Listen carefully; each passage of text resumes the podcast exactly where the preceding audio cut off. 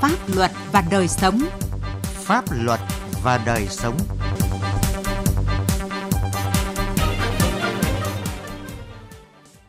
Xin kính chào quý vị và các bạn. Thưa quý vị, chương trình Pháp luật và đời sống hôm nay, chúng tôi xin chuyển đến quý vị và các bạn những nội dung chính sau đây. Triển khai tòa án điện tử để hướng tới sự công khai, minh bạch trong hoạt động của ngành tòa án. Xét xử trực tuyến xu hướng tất yếu trong thời đại công nghệ 4.0.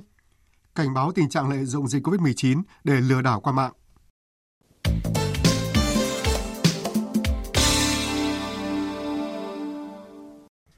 Thưa quý vị và các bạn, hướng tới sự công khai minh bạch trong hoạt động.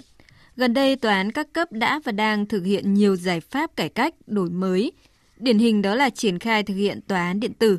Ghi nhận của Tiến Anh, phóng viên Đài tiếng nói Việt Nam. Trước đây, để nộp đơn khởi kiện hay trích sao bản án, xin xác nhận xóa án tích người dân phải chờ đợi rất lâu, tìm gặp từ thư ký đến thẩm phán. Nhưng giờ thì khác, tại trụ sở các tòa án đã có tổ hành chính tư pháp thực hiện nhiệm vụ cung cấp các biểu mẫu đơn từ, tiếp nhận các yêu cầu của người dân liên quan đến hoạt động của tòa án. Các tòa án đã thiết lập kiosk điện tử để người dân tra cứu các thông tin về tiến độ thụ lý giải quyết các vụ việc của mình. Tòa án dân tối cao và tòa án ở một số địa phương đã đưa vào sử dụng dịch vụ công đăng ký trực tuyến, cấp sao bản án, tài liệu trong hồ sơ vụ án cho các cơ quan, tổ chức, người dân khi có yêu cầu. Ông Nguyễn Văn Hoan, Phó Tranh án Tòa dân tỉnh Hưng Yên cho rằng từ khi thực hiện cái việc cải cách tư pháp thì mọi cái người dân đến nộp đơn tại tòa án thì thông qua cái tổ cải cách hành chính tư pháp tại tòa à, và sau khi tiếp nhận à, đơn nếu đủ điều kiện thì sẽ giao cho đồng chí phó nhán phụ trách từng lĩnh vực và đồng chí phó nhán à, sẽ giao lại cho thẩm phán thụ lý chính vì thế cho nên là à, cái việc tiếp nhận xử lý đơn chỉ trong phạm vi 3 ngày thì nó rất tạo điều kiện thuận lợi cho người dân cũng như nó đảm bảo thời gian theo các luật tố tụng quy định. Cùng với đổi mới hành chính tư pháp, Tòa án dân tối cao cũng đã xây dựng và đưa cổng thông tin về án lệ đi vào hoạt động với 43 án lệ được công bố công khai để tòa án các địa phương nghiên cứu áp dụng đối với những vụ án tương tự. Tiến sĩ Nguyễn Văn Nam, Phó trưởng khoa luật, Học viện An ninh Nhân dân cho rằng, việc công nhận và công bố công khai án lệ lên cổng thông tin điện tử là một bước tiến quan trọng hướng tới công khai, minh bạch và sự áp dụng thống nhất đường lối xét xử đối với các vụ án án lệ nó nó đưa ra cho người ta những cái giải pháp pháp luật và người dân rất hiểu rõ pháp luật thông qua một cái vụ việc, một cái vụ án cụ thể. Để tạo điều kiện cho người dân theo dõi, giám sát hoạt động xét xử, từ năm 2017, Hội đồng thẩm phán Tòa dân tối cao đã ban hành nghị quyết số 03 về việc công bố bản án, quyết định của tòa án lên cổng thông tin điện tử. Từ đó đến nay, các tòa án trong toàn quốc thực hiện công bố được hơn 680.000 bản án quyết định lên cổng điện tử này, với hơn 100 triệu lượt truy cập để tìm hiểu về các bản án và hàng chục nghìn ý kiến bình luận góp ý đối với các bản án quyết định của tòa án. Ông Nguyễn Trí Tuệ, Phó Tranh án Tòa dân tối cao cho biết, việc công khai các bản án là một trong các cơ chế hữu hiệu để nhân dân kiểm tra, giám sát hoạt động của tòa án, góp phần nâng cao chất lượng hoạt động xét xử, chế độ trách nhiệm của thẩm phán, hội thẩm nhân dân.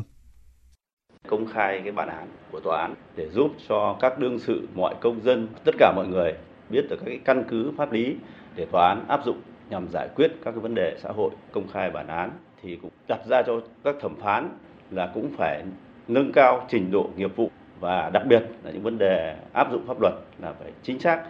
công khai cái bản án để làm cơ sở cho mọi công dân xã hội giám sát các hoạt động của tòa án xem xét các phán quyết của tòa án có phù hợp với pháp luật hay không việc công khai minh bạch các hoạt động của tòa án đã tạo điều kiện để nhân dân giám sát tốt hơn hoạt động xét xử Song để đáp ứng được yêu cầu của công tác cải cách tư pháp thì vẫn còn nhiều điều cần phải làm. Thưa quý vị và các bạn,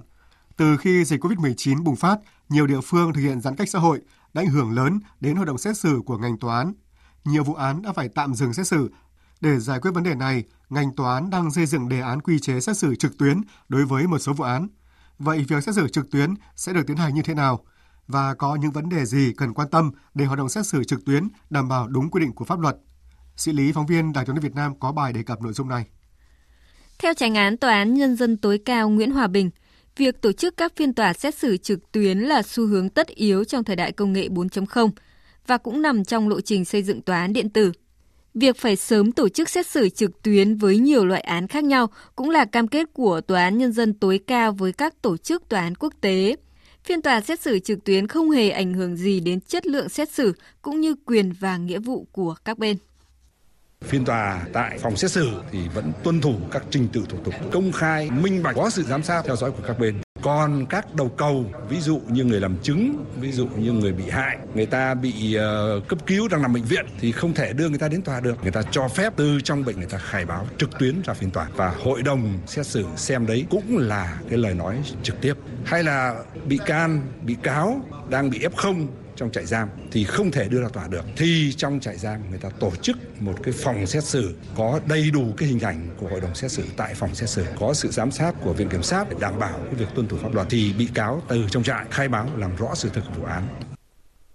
Việc xét xử trực tuyến để bảo đảm tính hoạt động thường xuyên liên tục của ngành tòa án, bảo vệ kịp thời quyền và lợi ích hợp pháp của các tổ chức cá nhân nhận được sự đồng tình cao của dư luận. Tuy nhiên, việc tổ chức phiên tòa xét xử trực tuyến là điều mới mẻ, do vậy cần có những bước đi lộ trình thích hợp. Trước mắt có thể xét xử một số vụ án hình sự theo thủ tục rút gọn và ở những nơi có đội ngũ thẩm phán giỏi về nghiệp vụ, thành thạo về công nghệ thông tin và có trang thiết bị và nền tảng công nghệ đảm bảo. Tranh án Tòa án Nhân dân huyện Can Lộc, tỉnh Hà Tĩnh cho rằng xét xử trực tuyến vừa đảm bảo giải quyết các loại án đúng thời hạn, vừa góp phần hạn chế rủi ro lây nhiễm trong bối cảnh dịch bệnh COVID-19. Nhưng vì đây là hình thức xét xử chưa có quy định trong tố tụng nên cần có những hướng dẫn cụ thể. Còn ông Phương Hữu Anh, nguyên kiểm sát viên Viện Kiểm sát Nhân dân tối cao thì nêu quan điểm. Ở đây nó có hai vấn đề. Thứ nhất là cái công nghệ thông tin. Thứ hai là phải tổ chức thẩm vấn cho người thẩm phán, thủ tọa phiên tòa, kể cả công tố viên, kiểm sát viên và phải có những quy định hiểu chứ thống nhất. Rất là có cái thông tư liên tịch. Thế là giữa các cơ quan tiến hành dụng với nhau để tránh cái sự là lạm dụng cũng hay để tránh cái việc sai sót. Tại phiên họp Ban chỉ đạo cải cách tư pháp Trung ương mới đây, khi cho ý kiến về đề án đổi mới và nâng cao chất lượng hoạt động của các cơ quan tư pháp, Chủ tịch nước Nguyễn Xuân Phúc nhấn mạnh, việc tổ chức phiên tòa xét xử trực tuyến tại tòa án là tất yếu. Việc này không trái với đường lối của Đảng và pháp luật của nhà nước và cũng phù hợp với các cam kết quốc tế của Việt Nam – Tuy nhiên, đây là vấn đề mới nên cần có những bước đi và cách làm thận trọng, chặt chẽ. Xét xử trực tuyến này chỉ là một cái biểu hiện cụ thể của xét xử trực tiếp với sự hỗ trợ công nghệ thông tin. Còn yêu cầu của một phiên tòa vẫn theo pháp luật. Tất nhiên khái niệm này cần phải được Thường vụ Quốc hội và các cơ quan khác làm rõ. Trước hết chúng ta áp dụng chủ yếu là hành chính, dân sự, tranh chấp thương mại và có một số vụ hình sự cần thiết. Chúng ta vừa làm rút kinh nghiệm để cho nó chặt chẽ và lộ trình bước đi cho nó tốt, không tránh sơ suất. Thưa quý vị và các bạn, trong bối cảnh dịch bệnh COVID-19 diễn biến phức tạp, người dân ít ra khỏi nhà, thường tìm kiếm thông tin về nhu yếu phẩm, khám chữa bệnh, tài chính, mua bán hàng trên mạng online. Đây cũng là dịp để các đối tượng tội phạm sử dụng công nghệ cao bằng nhiều thủ đoạn tinh vi, lôi kéo, dụ dỗ, lừa đảo để chiếm đoạt tài sản người dùng qua không gian mạng. Bài viết của Mạnh Phương, phóng viên Đài Tiếng Nói Việt Nam. Theo các chuyên gia an ninh mạng, một trong những thủ đoạn mà tội phạm công nghệ cao thường sử dụng trong giai đoạn giãn cách hiện nay là giả mạo thông tin của tổ chức y tế như Viện Vệ sinh Dịch tễ Trung ương, Trung tâm Kiểm soát và Phòng ngừa Dịch bệnh, gửi thư điện tử cho nạn nhân với tập tin đính kèm hoặc các liên kết dẫn đến nội dung về cập nhật tình hình COVID-19. Khi mở các tập tin đính kèm hay vào các liên kết, máy tính của nạn nhân sẽ bị tấn công bởi mã độc hoặc có thể bị lộ lọt thông tin cá nhân, thẻ tín dụng. Do tâm lý lo ngại lây nhiễm COVID-19, nhiều người tìm cách phòng ngừa và chữa trị. Các đối tượng sử dụng mạng xã hội và diễn đàn trực tuyến để quảng bá sản phẩm mạo nhận có khả năng phòng ngừa virus để lừa nạn nhân. Chị Lê Thị Thu Hương, một người dân ở quận 3 thành phố Hồ Chí Minh từng bị nhiễm COVID-19 cho biết, trong quá trình điều trị tại nhà, chị đã tìm trên mạng xã hội để mua thuốc điều trị. Mất tiền nhưng bệnh không hề thuyên giảm, chị Hương nói trong đợt dịch vừa rồi thì uh, em có là trường hợp F0 ở trên mạng người ta uh, cũng quảng cáo rất là nhiều loại thuốc uh, sẽ chữa được Covid nhưng mà thực chất thì khi mua về thì uh, cũng chỉ là chữa được những bệnh cả bình thông thường thôi chứ thực ra thì ờ, không không có khả năng là chữa được bệnh ờ, Covid.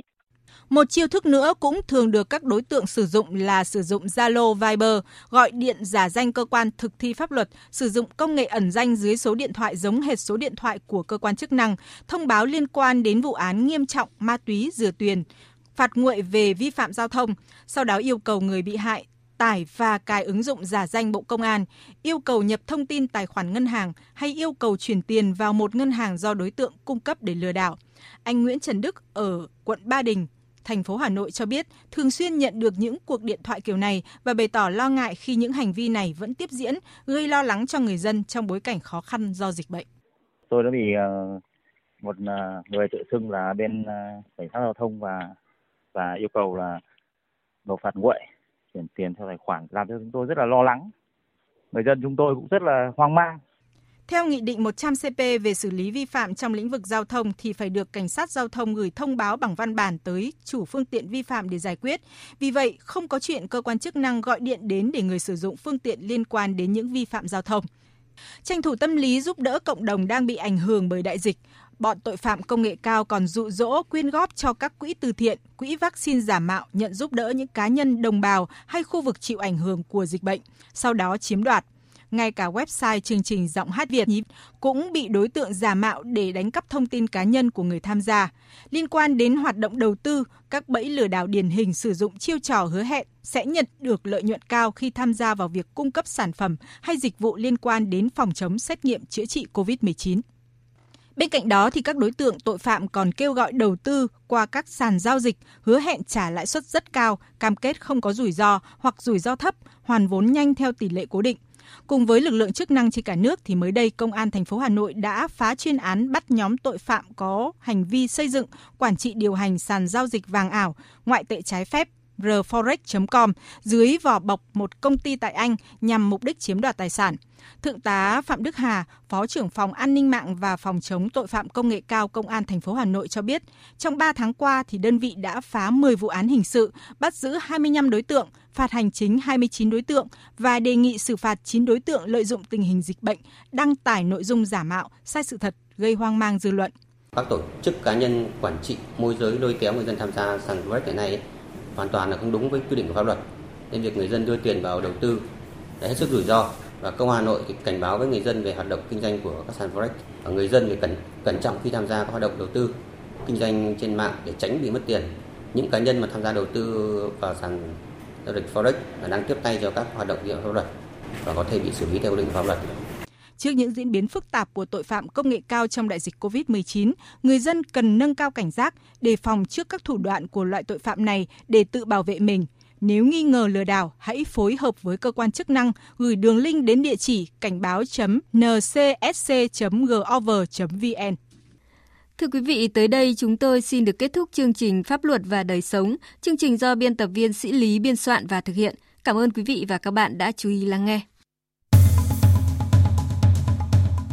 Thưa chị, chị có thể cho biết là đối tượng nào sẽ được trợ giúp pháp lý? Vâng, theo quy định của Luật trợ giúp pháp lý năm 2017 thì đối tượng được trợ giúp pháp lý miễn phí bao gồm người có công với cách mạng, người thuộc hộ nghèo, trẻ em, người dân tộc thiểu số cư trú ở vùng có điều kiện kinh tế xã hội đặc biệt khó khăn, người bị buộc tội từ đủ 16 tuổi đến dưới 18 tuổi, người bị buộc tội thuộc hộ cận nghèo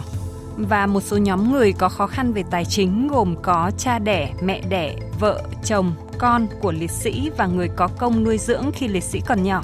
người nhiễm chất độc da cam, người cao tuổi, người khuyết tật, người từ đủ 16 tuổi đến dưới 18 tuổi là bị hại trong vụ án hình sự, nạn nhân trong vụ việc bạo lực gia đình, nạn nhân của hành vi mua bán người theo quy định của luật phòng chống mua bán người và người nhiễm HIV. Vậy thì người được trợ giúp pháp lý có phải trả tiền không thưa chị? Nếu họ là người được trợ giúp pháp lý thì sẽ được trợ giúp pháp lý mà không phải trả tiền, lợi ích vật chất hoặc là lợi ích khác. À, vâng, à, vậy chị có thể cho biết làm cách nào để liên hệ với Trung tâm trợ giúp pháp lý nhà nước? Vâng, anh hãy tìm địa chỉ liên hệ và số điện thoại của Trung tâm trợ giúp pháp lý nhà nước theo những cách sau đây. Thứ nhất là truy cập danh sách tổ chức thực hiện trợ giúp pháp lý, người thực hiện trợ giúp pháp lý trên cổng thông tin điện tử Bộ Tư pháp hoặc trang thông tin trợ giúp pháp lý hoặc trang thông tin điện tử của Sở Tư pháp tỉnh, thành phố. Thứ hai là anh gọi về Cục trợ giúp pháp lý Bộ Tư pháp theo số điện thoại là 024 6273 9641 để được hướng dẫn cụ thể. Vâng, xin cảm ơn chị.